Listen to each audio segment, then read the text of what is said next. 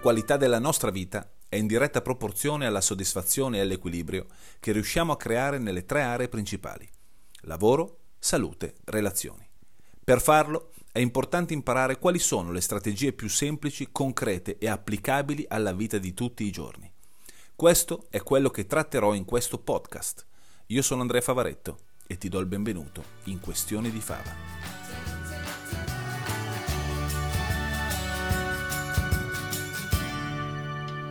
Eccoci qua, nuova puntata di Questioni di Fava. Oggi parliamo di conflitti, o meglio, neanche di conflitti. La domanda è, è il caso di evitare un conflitto quando ci si presenta oppure è il caso di affrontare quel conflitto, cioè in qualche modo vivere questo conflitto? E questo è, una, è un tema che mm, è stato il tema di una delle ultime sessioni di coaching che ho fatto con un dirigente, un dirigente d'azienda, eh, un dirigente molto in gamba, uno che ha una, una, una bravissima persona naturalmente, eh, con risultati eccezionali guadagnati sul campo, quindi tutto quello che il, eh, un, un, un, dirigente può avere e che si è guadagnato nel corso degli anni. Tra l'altro una persona eh, appassionata di formazione, comunicazione, arti marziali, sport da combattimento, quindi uno che in qualche modo ha una vita piena, ha avuto una vita piena. Cioè, perché mi fai tutte queste premesse in riferimento alla cosa dei conflitti? Perché si è rivolto a me con sicuramente un obiettivo grande e dice io ho un tallone d'Achille ed è quello che io non amo i conflitti, cioè io temo proprio il conflitto. Non è che temo il conflitto perché mi sento un cagasotto, temo il conflitto perché io non voglio far male agli altri, non voglio ehm, in qualche modo che gli altri soffrano per colpa mia. Se soffro io non è un problema, mi dice, eh, solo che quando mh, mm, si genera un conflitto anche minimo, eh, anche di natura professionale, quindi non è coinvolta la parte personale, io cerco sempre, non che, te, non che subisco la cosa, no? però invece di essere diretto, che magari so che se dicessi questa cosa in maniera diretta a qualcuno, probabilmente la chiuderemmo nell'arco di pochi minuti e ci sarebbe, quindi razionalmente so che se fossi assertivo, diretto, siccome sono una persona educata, eh, questa cosa mi aiuterebbe a, a, a ottenere più risultati. No?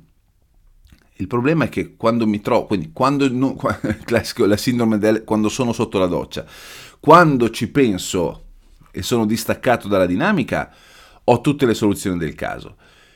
Quando mi trovo ad affrontarle, quindi quando vivo quelle situazioni, vado in blocco vado in blocco e non riesco ad essere diretto, faccio dei giri pindarici assurdi sul poter dire le cose nella maniera, migliore alle persone coinvolte eh, e se c'è qualche cosa che so che è importante dire, eh, insomma o lo dico male oppure devo spiegarlo bene o cerco di giustificarmi, fatto sta che l'effetto l'effetto esce male, cioè non, non esce come, come, io vorrei. No? E quindi una cosa che si può risolvere nell'arco di una manciata di minuti magari si trascina per delle ore oppure anche dei giorni internamente perché poi io mi faccio le pippe mentali mm, per diversi giorni.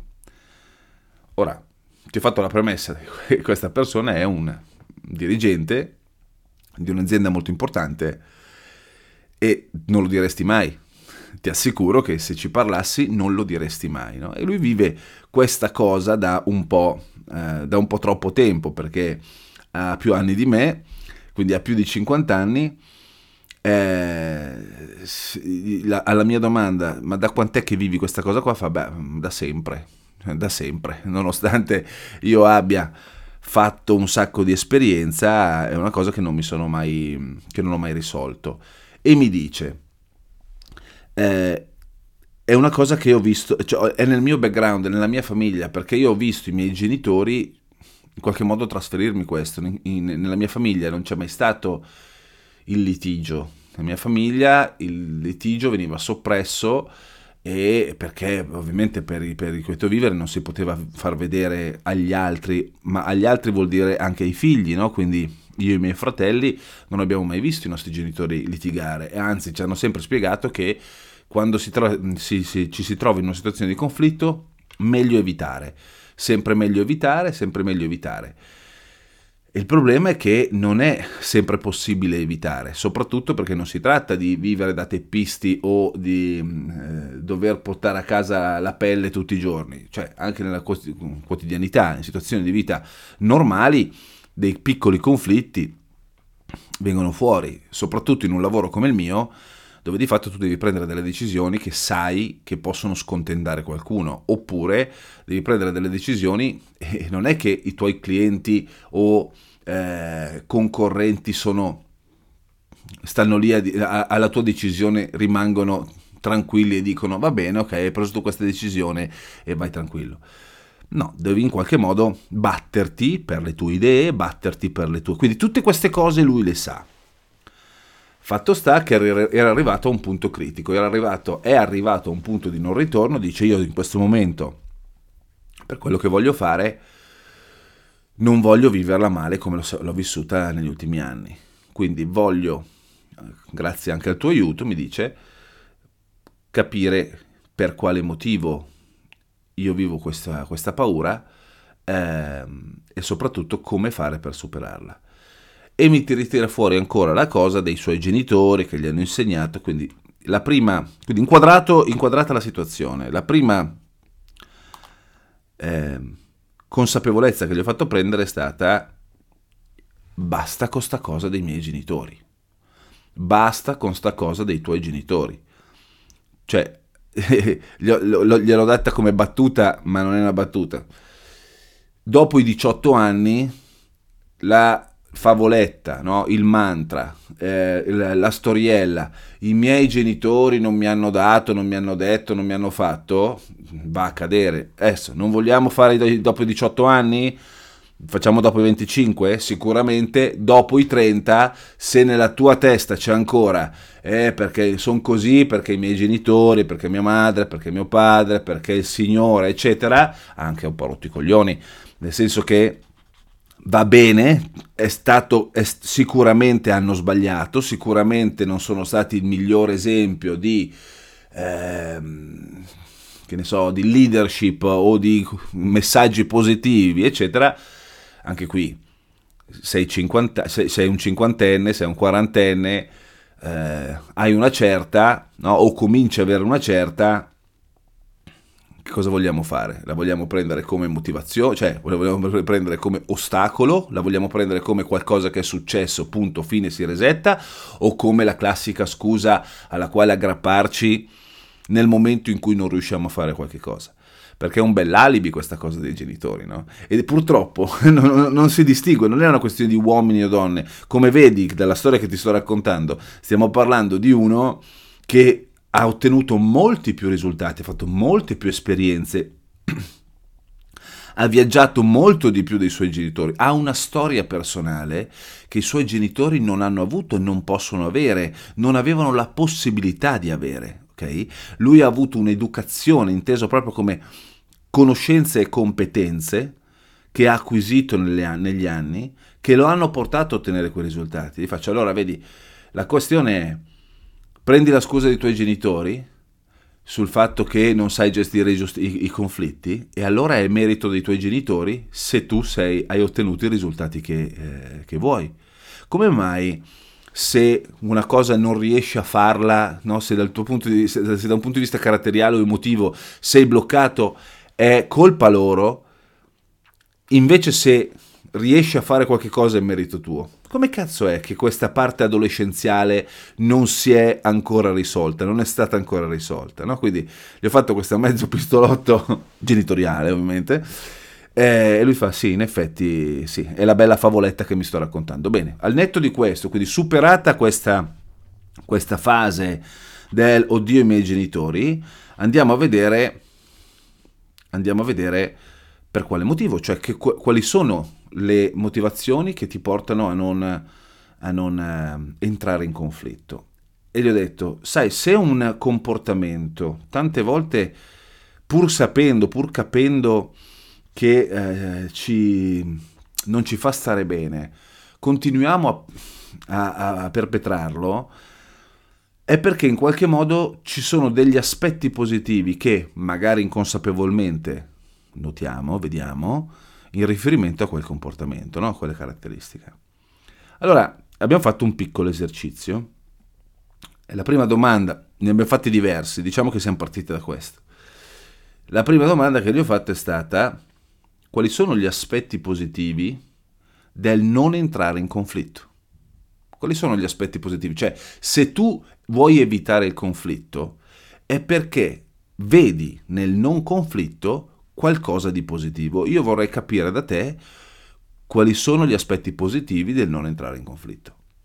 E lui mi fa un elenco, tra l'altro ce l'ho davanti, per cui li leggo perché sono risposte che lui mi ha dato. Fa, beh, mi sento in armonia, uh, sto meglio, sto meglio con me stesso, sto meglio con gli altri, vivo più sereno e poi è andato un po' più in profondità.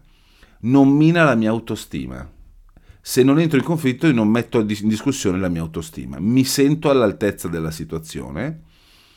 È come se, è come se fa, sembra illogico, ma se io non entro in conflitto sono una brava persona, cioè sono una persona a modo, sono una persona di cui eh, ci si può fidare, sono una persona eh, affidabile, no? Mi dice.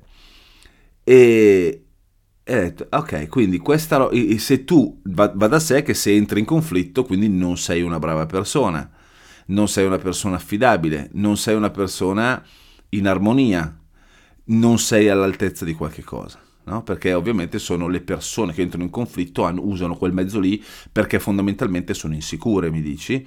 E lui mi fa, esattamente, ma soprattutto eh, questa cosa dell'essere una brava persona per me è veramente molto forte. Cioè, perfetto, ha tutta una logica, no? Mi dice, guarda, la, la, sto consapevolizzando adesso che mi ci fai parlare, cioè che mi ci fai pensare, perché non, um, non, ho mai, non, l'ho mai vista in maniera così chiara e nitida. E faccio per, è, il motivo per il quale serve il coaching, cioè noi stiamo mettendo su carta qualche cosa che dentro di te era talmente scontato fu, che, che da, da, addirittura non essere neanche chiaro, cioè da non essere neanche, ehm, da non riuscire a distinguerlo, cioè per te era così, punto fine. A quel punto la, la domanda successiva è stata, quali sono invece, visto che vivi eh, la vivi male questa cosa del conflitto, quali sono gli aspetti negativi del non entrare in conflitto? E lui dice, beh, ehm, perché alla fine se non entro in conflitto è comunque un conflitto infinito, cioè è un conflitto infinito eh, con, con, me stesso, perché mi rendo conto, cioè entro in un, in un loop mentale esagerato del fatto che ma avrò fatto bene, farò bene, farò male e poi me la, me la trascino qualche cosa che potrebbe davvero risolversi in pochi in pochi minuti o in poche ore, to, mettiamola così, io me la trascino per giorni e ovviamente questa cosa qua mi fa stare male, no? Eh, in più, in più eh, la cosa assurda è che il fatto che in, con, io voglio evitare il conflitto e ovviamente le persone sanno che io voglio evitare il conflitto, alla fine paradossalmente si ripetono i conflitti, cioè è come se fosse una, una sorta di calamita eh, dove per evitare il conflitto, alla fine comunque io mi trovo in situazioni dove ci sono dei conflitti e, e, diventa un circolo vizioso perché io li voglio evitare, ma automaticamente trovo persone che in realtà sembra che facciano apposta a provocare, no? E faccio, beh, sai, è un po' una legge di natura, cioè quando tu mostri di, di, di, di soccombere, no? quando tu... Eh, mostri questo lato di sottomissione, perché magari è un, è un, è un lato involontario che tu, che tu uh, trasmetti, beh, se tu mostri questo lato di, di sottomissione trovi sempre la persona che vuole aggredire, perché si sente più forte, perché dall'altra parte non ha qualcuno che è in grado ai suoi occhi di ostacolarlo, no? che gli tiene il punto. Sei, sei, quello che viene minacciato e per paura della minaccia o per paura della sua reazione, cosa fa? Tieni, fai di me quello che vuoi, no? È la, è la dinamica vittima-carnefice anche in questo caso. E ovviamente la vittima vuole sempre un carnefice e viceversa. No? Se, se, gli ho fatto l'esempio nel mondo animale, nel mondo animale eh, anni fa avevo avuto un'esperienza di, di la mia ex moglie che, che, fa l'educatore cinofilo, avevo frequentato un corso e mi avevano fatto capire questo, cioè se un cane eh, si mostra neanche sottomesso, però forse, forse è la, è la, mi correggeranno le persone che stanno, ascoltano il podcast e, e si occupano di, di, di, educazione cinofila.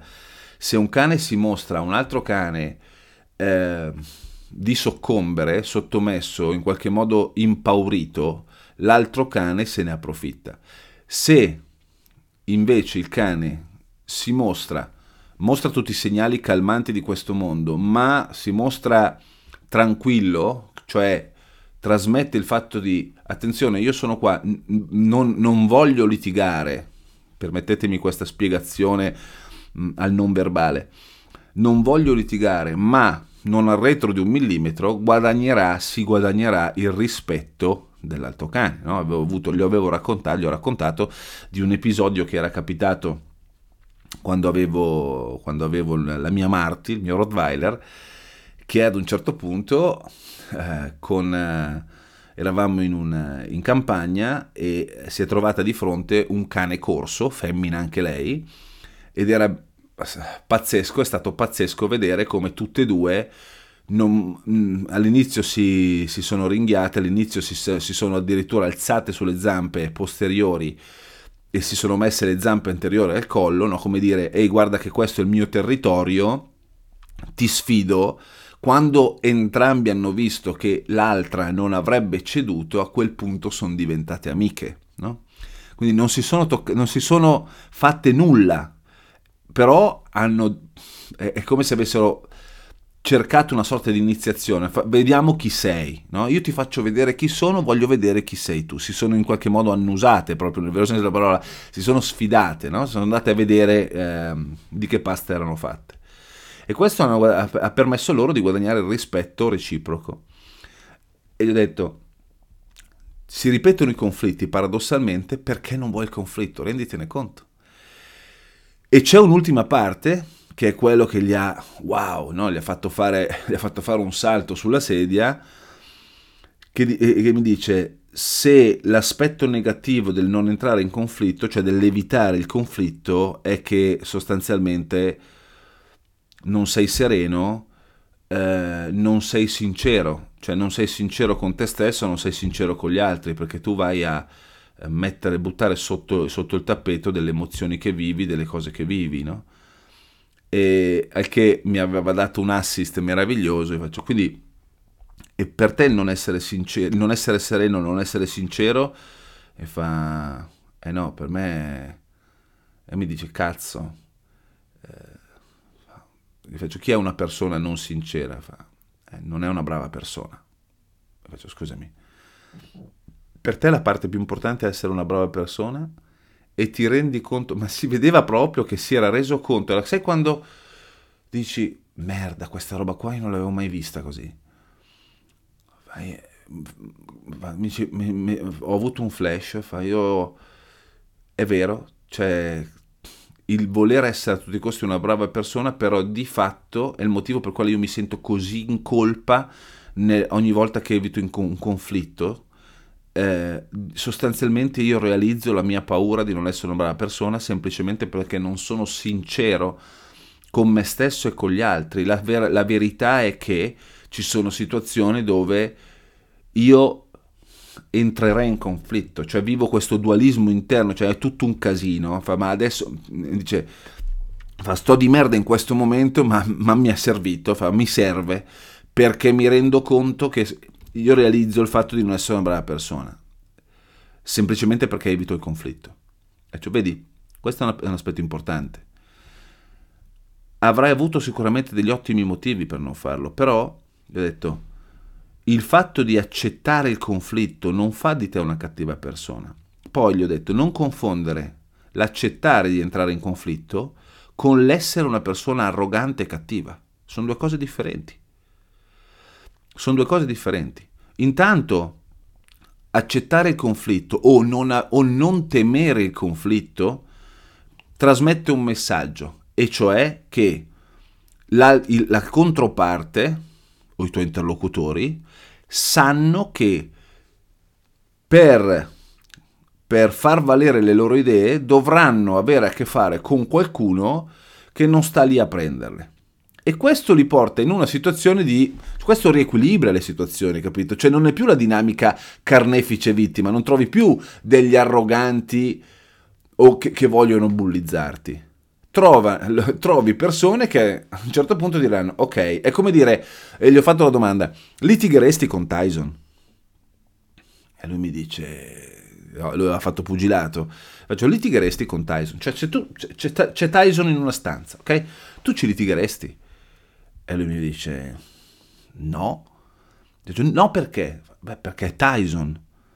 Ho detto, d'accordo, cioè, perché hai paura che ti picchi? Fa, no, beh, non credo che picchi così la gente a, a caso, quantomeno non più no? rispetto ad anni fa.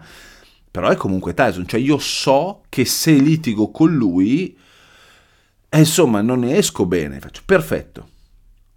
Quante persone sarebbero disposte a litigare con Tyson? Cioè, anche gente che picchia, no? anche pugile. Quante persone anche i pugili giovani di oggi, quante persone sarebbero disposte a litigare, non a entrare sul ring, eh, a litigare con Tyson? Fa, beh, credo poche. Cioè, perché? Eh, perché lui ha dimostrato, cioè si è guadagnato il rispetto di chi eh, è entrato sul ring con lui. Cioè, benissimo. Cioè, pensa al paradosso.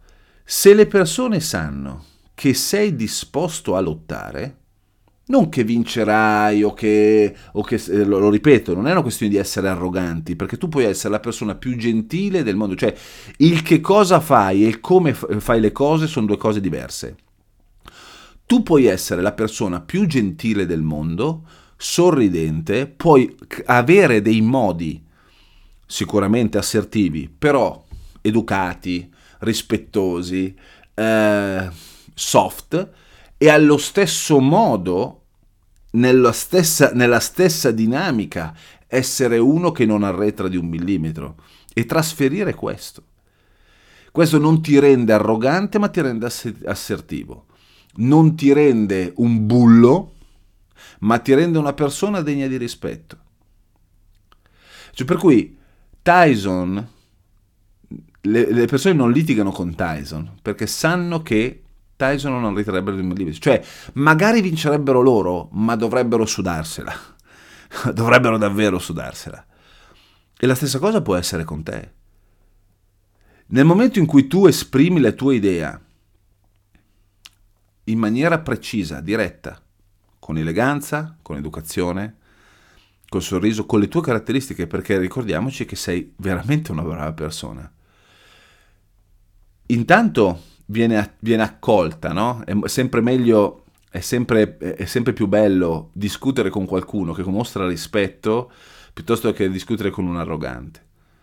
Perché l'arrogante ti vuole far uscire di testa e se, e, e se trova un altro arrogante finisce a schifio, come si dice. Con te no. Perché tu comunque sei, ricordiamo che c'è una parte di te molto grande che è rispettosa ed educata. Se fai uscire questo lato tuo guerriero, un guerriero gentile, ecco che riesce a essere diretto, riesce a essere assertivo, riesce a fare in modo che le persone ti rispettino e soprattutto, ti faccio, nel momento in cui ti vedi farlo, riesci a farlo, secondo te i giorni successivi come ti sentirai? Lui chiude gli occhi un attimo e mi dice, No, beh, risparmierei un sacco di energie e di tempo sulle pippe mentali, non ci sarebbero più pippe mentali. Cioè, vedi che ne vale la pena. Sem- fai, fai, sempre in tempo, cioè se per 40 anni hai allenato la parte tua che in qualche modo evitava il conflitto, quella roba lì ce l'hai già. Però concediti il tempo per allenare la nuova parte. Concediti del tempo e soprattutto godi del fatto che questa parte ce l'hai e, sopra, e scegli tu in che modo tirarla fuori, come e quando tirarla fuori. Ho detto, guarda, ti racconto una cosa di me. io nell'età adolescenziale sono stato bull- que- quello che adesso, al tempo non c'era il termine bullizzati, okay? eh, negli anni, metà degli anni Ottanta non c'era, non c'era l'essere bullizzato, non esisteva come termine in Italia quantomeno. Però io mi, mm, ero così, cioè mi sentivo così. To- e, e, e a distanza di anni ho capito che sì, le persone con cui mi, raz- mi, relazionavo erano stronzi, erano i bulli, no? Ma io non facevo niente per non essere bullizzato. Non facevo niente, non, non, non davo modo loro in qualche modo di sudarsi il fatto di, di essere dei bulli, ok? Cioè quando loro mi sfidavano, io subivo, subivo per paura delle conseguenze. Il problema era che diven- era erano diventati mesi, mesi, no? di, se, se no addirittura anni, secondo me è durato un paio d'anni, di sottomissione. E ci sta, si sta veramente di merda. Tornando indietro, eh, sicuramente, guarda, sarebbe bastato una volta sola, no? come si dice, col senno di poi, naturalmente, quando, eh, se mio nonno aveva tre palle era un flipper, col senno di poi, se fossi tornato, se ci fosse la macchina del tempo, io tornerei indietro e andrei da una persona sola. Poi magari finirebbe da schifo per me, però io sono sicuro che se l'affrontassi, se affrontassi quella persona, il cosiddetto leader mh, mm, carismatico di quel gruppetto, e facessi valere le mie ragioni, quindi non gliela dessi vinta subito così facilmente, probabilmente mi sarei evitato mesi o anni di rotture di scatole. Quindi non ti serve entrare in conflitto con tutti, ti serve che qualcuno, sicuramente un leader, un opinion leader, le persone capiscano che se vogliono entrare in conflitto con te, qualora ci fosse la necessità, tu non arretri di un millimetro. Poi lo fai con il sorriso sulle labbra, poi lo fai mantenendo le tue caratteristiche positive, poi lo fai con rispetto, lo fai senza arroganza, lo fai senza dover umiliare qualcun altro, no? perché questo non fa parte di te. Quando, quando sei arrogante, no? Eh, eh, io boh, non lo so. Mm, I prepotenti, gli arroganti non li ho mai amati, anche a livello comunicativo, anche a livello verbale. E, e quando li vedo non, eh, non hanno... Boh, vabbè, ma queste sono mie opinioni. Eh, non, non si, ho perso il filo del discorso. Dicevo, poi non, non lo fai con arroganza, ok? Mantieni il punto, lo fai con rispetto. Fatto sta che le persone si penseranno due volte. Sanno che avranno davanti qualcuno da rispettare, qualcuno che è in grado di essere un loro partner o un, o un valido concorrente però sicuramente non se ne approfitteranno. Okay? Ti invito veramente a fare questo. Ti invito a fare questo e vediamo tra qualche settimana, tra qualche mese, eh, visto che hai delle occasioni. A quel punto lui mi dice, ma ti posso raccontare una cosa. L'ho data per scontata. In realtà, in realtà, io ho vissuto una cosa del genere. Cioè mi è capitato recentemente, ero ho partecipato a delle riunioni, in una, in una riunione c'era anche il nostro amministratore delegato e il nostro amministratore delegato è una persona con una grandissima personalità, con una forte personalità, no? E si conosce, si sa che ha una forte personalità. E di solito quando lui parla è difficile che abbia qualcuno che dica no, non sono d'accordo. Fatto sta che stava parlando di una, di, di, di una situazione, che, di un progetto che, che, volevamo, che vogliamo fare, dice la sua, io vedevo tutti gli altri che dicevano sì o non dicevano niente pur sapendo che le cose che stava dicendo non erano del tutto, insomma, non erano così precise e non so per quale motivo mi è venuto da dire no, scusami, io non sono d'accordo su questa cosa. No? All'inizio le persone mi hanno guardato come, dite, ma, come dire, ma, ma, sei scemo a dire una cosa del genere? No? In realtà è esattamente come dici tu, mi dice. L'ho espressa bene, l'ho espressa con, molto garbo, però non sono arretrato di un millimetro. E la cosa curiosa è che quando ovviamente ho dato le mie motivazioni, che dice no, non sono d'accordo così a priori, quando ho dato le mie motivazioni, lui mi ha guardato e mi dice, cacchio, questo è un aspetto che non avevo considerato. E abbiamo iniziato a costruire insieme, gli ho fatto vedere degli aspetti che non aveva considerato, abbiamo, abbiamo iniziato a costruire in modo diverso l'idea che lui stava presentando. Ovviamente questo mi ha dato un sacco di eh, complimenti da parte dei colleghi, lui che mi ha elogiato, mi ha portato in un paio di anni fa, ma non me ne frega niente di questo. Io mi sono sentito per la prima volta, cioè non per la prima volta, mi sono sentito veramente bene. Tra l'altro ho fatto una cosa che non avrei mai fatto, ma mi è capitata in un'altra situazione con un, con una, con un partner no, di un altro paese, ma ma, ma, l'esempio più grande è stato con l'amministratore delegato. Quindi, quindi, io se vado a cercarli ho elementi che mi dicono sì, è vero, si fa così, sì, è vero, l'hai fatto. È che non li ho mai presi come riferimenti concreti. Faccio, perfetto. Perché hai focalizzato per anni l'attenzione sul conflitto, sull'essere una brava persona evitando i conflitti, quando invece è importante, proprio ai fini del, del, di questa consapevolezza, andare a cercare elementi, cioè la domanda con cui ti lascio è quali riferimenti hai che sostengono il fatto che tu sia una brava persona pur entrando magari qualche volta, pur accettando di entrare in conflitto. Ok? Bene, mi auguro che questo, anche questa puntata, che questo episodio di Questioni di Fava ti sia servita. Noi ci riascoltiamo la prossima settimana con un nuovo episodio di Questioni di Fava. Ah, non l'ho fatta questa settimana. 27 maggio, break event. Se non l'hai ancora fatto e vuoi fare coaching con me per una giornata intera, scrivi a info-andreafavaretto.com. Buona giornata.